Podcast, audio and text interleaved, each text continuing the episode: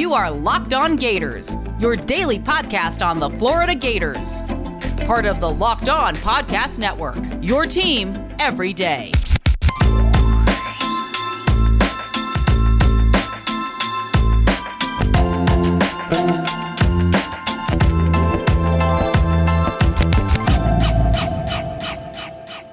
And welcome to another episode of Locked On Gators, part of the Locked On Podcast Network, your team every day. Today's episode is brought to you by Built Bar. Go to builtbar.com and use promo code LOCKED15 and you'll get 15% off of your next order. I hope you had a good weekend and a happy Monday so far. I am Brandon Olson. You can find me on Twitter at WNS underscore Brandon. I'm also the founder of Whole9Sports.com where you can find all of my written work. Today, we'll recap some more mock drafts to see where Florida Gators have been winding up. We'll also be taking a look at this past week for Florida baseball and Florida softball. Also, keep in mind that draft coverage is really going to be ramping up even more this week, and I'll be looking to bring on some more guests to talk about Gators in the draft. If you have any suggestions for who to bring in, feel free to reach out to me on Twitter to let me know who. Also, thank you to the person who left a review but didn't leave a name on Apple Podcasts. I'll be working on my delivery for you, like you suggested. Please do leave a review or reach out to me in any way so that I can work around that to make this the best Gators podcast possible. Before we get started, just a reminder to follow Locked On Gators wherever you listen to podcasts so that you never miss an episode. Of course, every mock draft Monday is going to start off pretty much the same way we're going to talk about Kyle Pitts and where he's going because he's just getting drafted so early that I get that it seems a little repetitive with the teams, but there's information this week that I've never really mentioned with him. Connor Orr of Sports Illustrated pointed out with Kyle Pitts going sixth to the Dolphins that his reasoning is something I know I have not spoken about. Dolphins co offensive coordinator and tight ends coach George Godsey was in New England, where, of course, we know head coach Brian Flores came from. And Godsey was there as an offensive assistant and tight ends coach when they were at their prime of tight end production in the early 2010s. With Gesicki and Pitts, this offense could try achieving that Patriot level success again. Mike Crum of Yahoo Sports also had Pitts going sixth to the Dolphins. I'm rewinding just a little bit to last week after the Mock Draft Monday review episode came up for Locked On Gators, where I'm taking a peek at Mel Kiper Jr.'s most recent mock draft, where he had Kyle Pitts still going to the Miami Dolphins. But the little twist here is that Mel Kiper had the Dolphins trading up to four to the Miami Dolphins. Of course, that means that they traded up with the Atlanta Falcons. And this means that the Dolphins would be so adamant to get Pitts that they'll have to trade up for him. And this one is what I would take with a little more weight, just given that Mel Kiper does have connections and could be hearing the, these things from the league, really. Eric Edholm from Yahoo Sports had Pitts being drafted fifth overall to the Bengals. I've spoken about this just about every Monday. I'm sure I'll cover it even more before the draft hits. I love Kyle Pitts, and I understand, you know, a team that needs offensive help just everywhere. So I understand wanting to be like, hey, let's add the best offensive player in the draft. So I totally understand that. But this is one of my least favorite fits for him. It's completely selfish, too. I want to make that very clear. It's just one, frankly, I want to watch Kyle Pitts, but I don't want to watch the Bengals. So again, completely selfish. I don't want him to be a franchise that's been as constantly mismanaged as the Bengals have been. And yes, this team has a ton of offensive needs, and Kyle Pitts can address them. But I don't know if they don't address offensive line early if there's going to be a quarterback to throw the ball to him that's alive on the roster. I just don't know how Joe Burrow can make it another year taking those hits. We've already seen him not be able to make it, make it through his first year. So that worries me a ton also, especially given rookie tight ends don't produce well would just be then further verified if Kyle Pitts can't produce early and often, even though it could be because his offensive line is terrible and his quarterbacks are dying back there. The huge consensus at this point in the draft process, which I mean, tail end, draft is in 10 days. So, super excited for that. But the, the huge consensus here is that Kyle Pitts is going to be drafted between 4th and 6th overall next week. So, there's not a ton of wiggle room here. We've spoken about only maybe four or five teams that are even options for him at this point. And one of the teams that we've spoken about a good deal that I like a ton for Kyle Pitts are the Carolina Panthers. They're picking eighth overall, and we know that, of course, Matt Rhule loves Kyle Pitts. They've spoken multiple times. But if they really do want him, it's looking like they'll have to trade up for him. Because, again, fourth to sixth overall is that wheelhouse. We've spoken about, again, just four to five teams really that are even in play for him at this point. So if the Panthers are going to want him, they're going to have to trade up. We've seen in a mock draft before the Cardinals trade up to get him. They traded up to seven to get him. At this point, it looks like they're going to have to trade up into that four to six range if they were to get him. And then the last really mock that I'm going to talk about, or I already spoke about, but the last pick is Yahoo Sports Mike Crum, who had Kyle Pitts going sixth overall to the Dolphins. He had one pick that I very strongly disagree with, and he had Kadarius Toney going to the Titans, which is totally fine. But he had him going there 53rd overall in the second round. And to me, that is just absolutely absurd. Today's NFL is all about spacing, getting guys in space, and getting guys who can make those plays in space. So that is exactly what Kadarius Toney is. He's someone that he can get open on his own, sure, but designate touches, get him touches any way you can manufacture them for him, he will produce.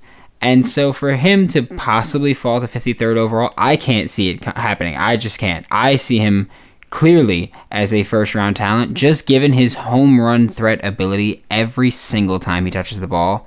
So for me, this pick was just absolutely absurd, and I had to bring it up because, yes, I love the fit with Tennessee, but 53rd overall, honestly, kind of laughable. I, I try not to be too harsh, but that one is genuinely insane to me. Just a reminder also, the over under for Kyle Pitts' draft position is five and a half. Personally, I think he's going before that. Where am I going to bet on that? Bet online, of course. Bet online even covers award shows, TV shows, and reality TV with real time updated odds and props on almost anything you can imagine, it's the best way to place your bets and it's free to sign up. Head to the website or use your mobile device to sign up today and receive your 50% welcome bonus on your first deposit. Bet online, your online sportsbook experts. Use promo code LOCKED ON for your 50% welcome bonus. The Locked On Podcast Network is covering the NFL draft from all angles. Catch up on the Ultimate Mock Draft 2021 podcast presented by Audacy. Follow Locked On NFL Draft and the Draft Dudes podcast for the latest draft news. And stay tuned for more info about our live day one draft coverage. Get the brooms out. Gators are now on a five game winning streak following their two opening losses to the Tennessee Volunteers, of course. That was a bit eh. But with continued dominance over the Seminoles, then sweeping the Missouri Tigers, they're right back on track. And I will not apologize for bringing up the Florida State game again because how can you ever get sick about hearing about beating the Noles? It just can't happen. Over the five game streak, Jack Leftwich won two games, bringing his record for the season up to 6 and 2, and we finally got to see Christian Scott pick up his first two wins of the season. Shifting focus from Florida State's losses, or loss, to the Missouri series, through rain delays and doubleheaders, The Gators luckily got to walk away with a 22 to 15 score through the series. I only say luckily because they actually got to play their games, not because they got to win. Kirby McMullen and Josh Rivera are two names that I don't think I've even mentioned on this podcast yet, but they both played huge parts in two of the three wins versus Missouri. Kirby McMullen had three RBIs in the series opener versus Missouri when he had a three-run homer to left to uh, left center in a game that ended up only being decided by three runs. In the second game of the series, the Gators went down big early, 5 0 by the middle of the second inning. Josh Rivera chipped away at that lead not once, but twice. Rivera opened up scoring for the Gators with a sac fly to bring in their first run of the game. And then later on in the game, he had a two-run single in the fifth to make the score six to five for the Gators. So he not only opened scoring, but he also gave us our first run of the game. The third game of the series and the second of the doubleheader on Saturday was easily the ugliest offensively for the Gators. Sure, they scored six runs, so I guess, yeah, great. That looks awesome for them. But my lord, was it ugly. Usually, if you're talking about a team in baseball and you hear nine walks, 10 hits, you're thinking that team had a dominant performance across the board and I don't know about you, but I would expect more than six runs from a team that had nearly double digit walks and double digit hits. However, the Gators, of course, only scored six runs in that game. And that, that's not even the part that's, uh, I'll say, upsetting to me. The part is that the Gators left whopping 13 runners on base during that third game. For those of you who don't know or need me to put it in some kind of different perspective for you, they left 13 runners on base in the first two games of that Missouri series combined, which again, they then did in the third game alone, which is just pitiful. You cannot leave that many base runners on base during a game. And I hate to say it, but if they were playing any team other than Missouri or almost any other team other than Missouri in the SEC, they didn't deserve to win that game. Luckily, we did, but leaving that many runners on base and just having that many scoring opportunities and not capitalizing on them, not great baseball there. It was very ugly, and luckily, it's behind us. Luckily, it happened against a team that's not great competition for the Gators, but you need to clean that up. Defensively, third game wasn't great for the Gators either. We saw them give up three runs in the final two innings and put the game way closer than it should have ever been. During that third game, the Missouri Tigers scored four runs. Of the four runs, two of them were earned, two of them were not earned. The first two were the ones that were earned in the third and eighth innings. But then, when you go into the ninth inning, of course, the Gators had an error, which then led to unearned runs. The error was committed by Jordan Carrion, and then we saw Clayton Peterson and Ty Wilmsmeyer both get, both driving runs for Missouri, and it was just ugly baseball all around. The third game, not great, not awful, but not great. And like I said, if it was against better competition, would have probably gone the other way. But in terms of at least winning games, whether they're ugly or clean, wins are wins. The Gators are getting hot at just the right time, but there are expectations for this team that are still higher than the level that we've seen the Gators play at. So, yes, winning games, that's wonderful, but we need to be able to win games cleaner and honestly, more dominantly, just that's just the Gator way. We expect the best, and we have not gotten that to this point. So hopefully, keep getting hot, keep picking things up, and then we'll head right into the College World Series.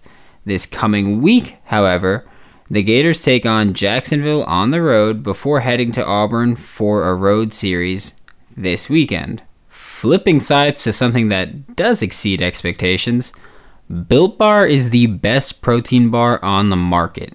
It has 18 delicious flavors, including recent Built Bar champion, Coconut Brownie Chunk. Personally, though, I'm a cookie dough chunk or peanut butter brownie kind of guy. That's just how I like it. If you're trying to eat clean, but you've got a sweet tooth like I definitely do, that's no longer a problem. Built Bar is your low calorie, low sugar, high protein, and high fiber solution. You can even enjoy it if you're keto. Remember to use the promo code LOCKED15 to get 15% off of your next order. That's LOCKED, L O C K E D 1515 to get 15% off of your next order at builtbar.com. Today through the 26th, listen to the Ultimate Mock Draft 2021 presented by Locked On and Audacy, featuring analysis from NFL experts Michael Irvin, Jason La Canfora, and Brian Baldinger. Our, our local experts for every team will make trades and pick the next stars for their team. Search the Ultimate Mock Draft 2021 on the new Audacy app or wherever you get podcasts. Audacy is your home for all sports, podcasts, music, and news that matter to you. That's A U D A C Y. The Florida Gators softball team just finished arguably their most important series to date when they took on Alabama this past weekend. Of course, going into the series, Alabama was ranked number three, and the Gators were ranked number five nationally. New rankings haven't come out yet, but hopefully when they do, we'll see some little flipping around there, and the Gators, honestly, could be fighting for that number three spot. In the series, the Gators won two of the three games, and we could see Oregon drop a little bit after they lost three of their four to number six Washington. So, with number three Alabama losing two games to Florida, and Oregon losing three of their four, we could see the Gators ranked in the top three when the new rankings come out. The first game of the series was a tight one, as the Gators won 2 0 following a Sarah Longley single that would drive in the only runs of the game.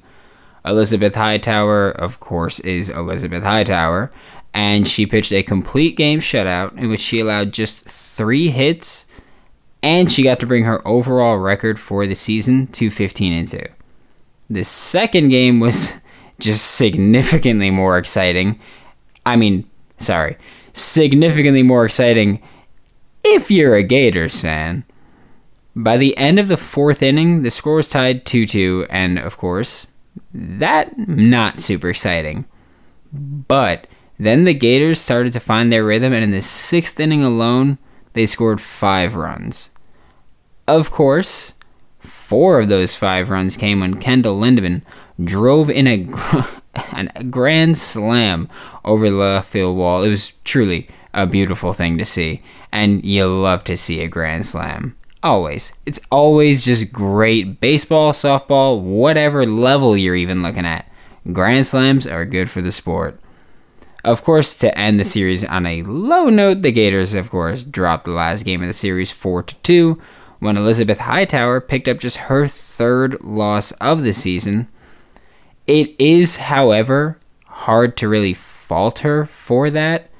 She allowed four hits, again, and four runs, but only one of those runs were earned. However, I would also like to point out that while only one run was earned because of errors, one of the errors was committed by Elizabeth Hightower herself when she got a throwing error. So, hard to fault her because unearned runs, but also she's the source of one of those unearned runs. Julia Cottrill hit a two run single in the third to drive in the only runs for the Gators, of course.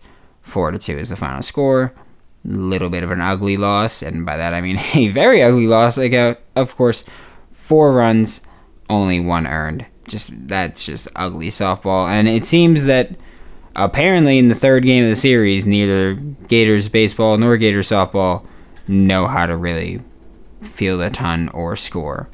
So I don't know what to tell you there. That was just ugly. Overall, for the series, however, the games were hard fought and they were nonetheless impressive victories. And of course, one loss that was very avoidable by just playing cleaner. However, hard fought games nonetheless. You're looking at two of the top softball programs in the nation right there. Elizabeth Hightower continued to do Elizabeth Hightower things by putting forth two more strong showings, which, I mean, really, does she ever have a showing that isn't strong? Offense was difficult to come by for the most part, as the top three RBI getters on the roster combined for just two RBIs in the entire series. So we look at the series, we say, hey, not a ton of runs scored. The main producers did not produce, and it's hard to win games with just your role players doing that. So totally understandable there, or at least, sorry, not understandable, but we can see why that the offense wasn't producing the way they should have. The best scorers were not scoring. And with just a few short weeks left in the season, the Gators softball team are actually positioning themselves for a high seed in the Women's College World Series. Of course, like I mentioned, they could be the number three seed or the number three ranked team in the nation this week. Alabama was number three before. They lost to Florida. Oregon was number four before. They lost three out of four games to number six Washington. So I could expect the Gators to be a top three. Maybe Washington gets up to four, Alabama five, Oregon six. Who knows? Either way, I know Gators should be a top three team when the new rankings come out. And of course, like I mentioned, they're positioning themselves for a high seed in the College World Series in Oklahoma. And I feel like I can't say that state name without mentioning that they're likely going to have to play Oklahoma at some point, and Oklahoma just looks like an absolute buzzsaw that can't be stopped right now. They are currently undefeated. All good things must come to an end. I guess Gonzaga I'll bring up. I guess I guess that's a solid point to bring up there. The Gators this week will be taking on Florida Gulf Coast University on the road and then they'll come back to Gainesville to take on South Carolina for a three game series. That does it for today's episode. Next episode, I'll be taking an in depth look at some ideal landing spots for Kyle Pitts and Kadarius Toney. You saw me do something similar with Kyle Trask last week. Thank you for listening once again. I am Brandon Olson. You can find me on Twitter at WNS underscore Brandon. You can find all of my written work at whole9sports.com. That's W H O L E N I N E sports.com. Don't forget to follow Locked On Gators so that you never miss an episode. And again, please do leave a review, reach out to me on Twitter, do whatever you can to get in touch with me. I would like to make this the best Gators podcast around. Also, be sure to check out Locked On NFL Draft to hear more gems from Benjamin Solak and Trevor Sikkema part of the Locked On Podcast Network, and dedicated to covering the NFL Draft year round.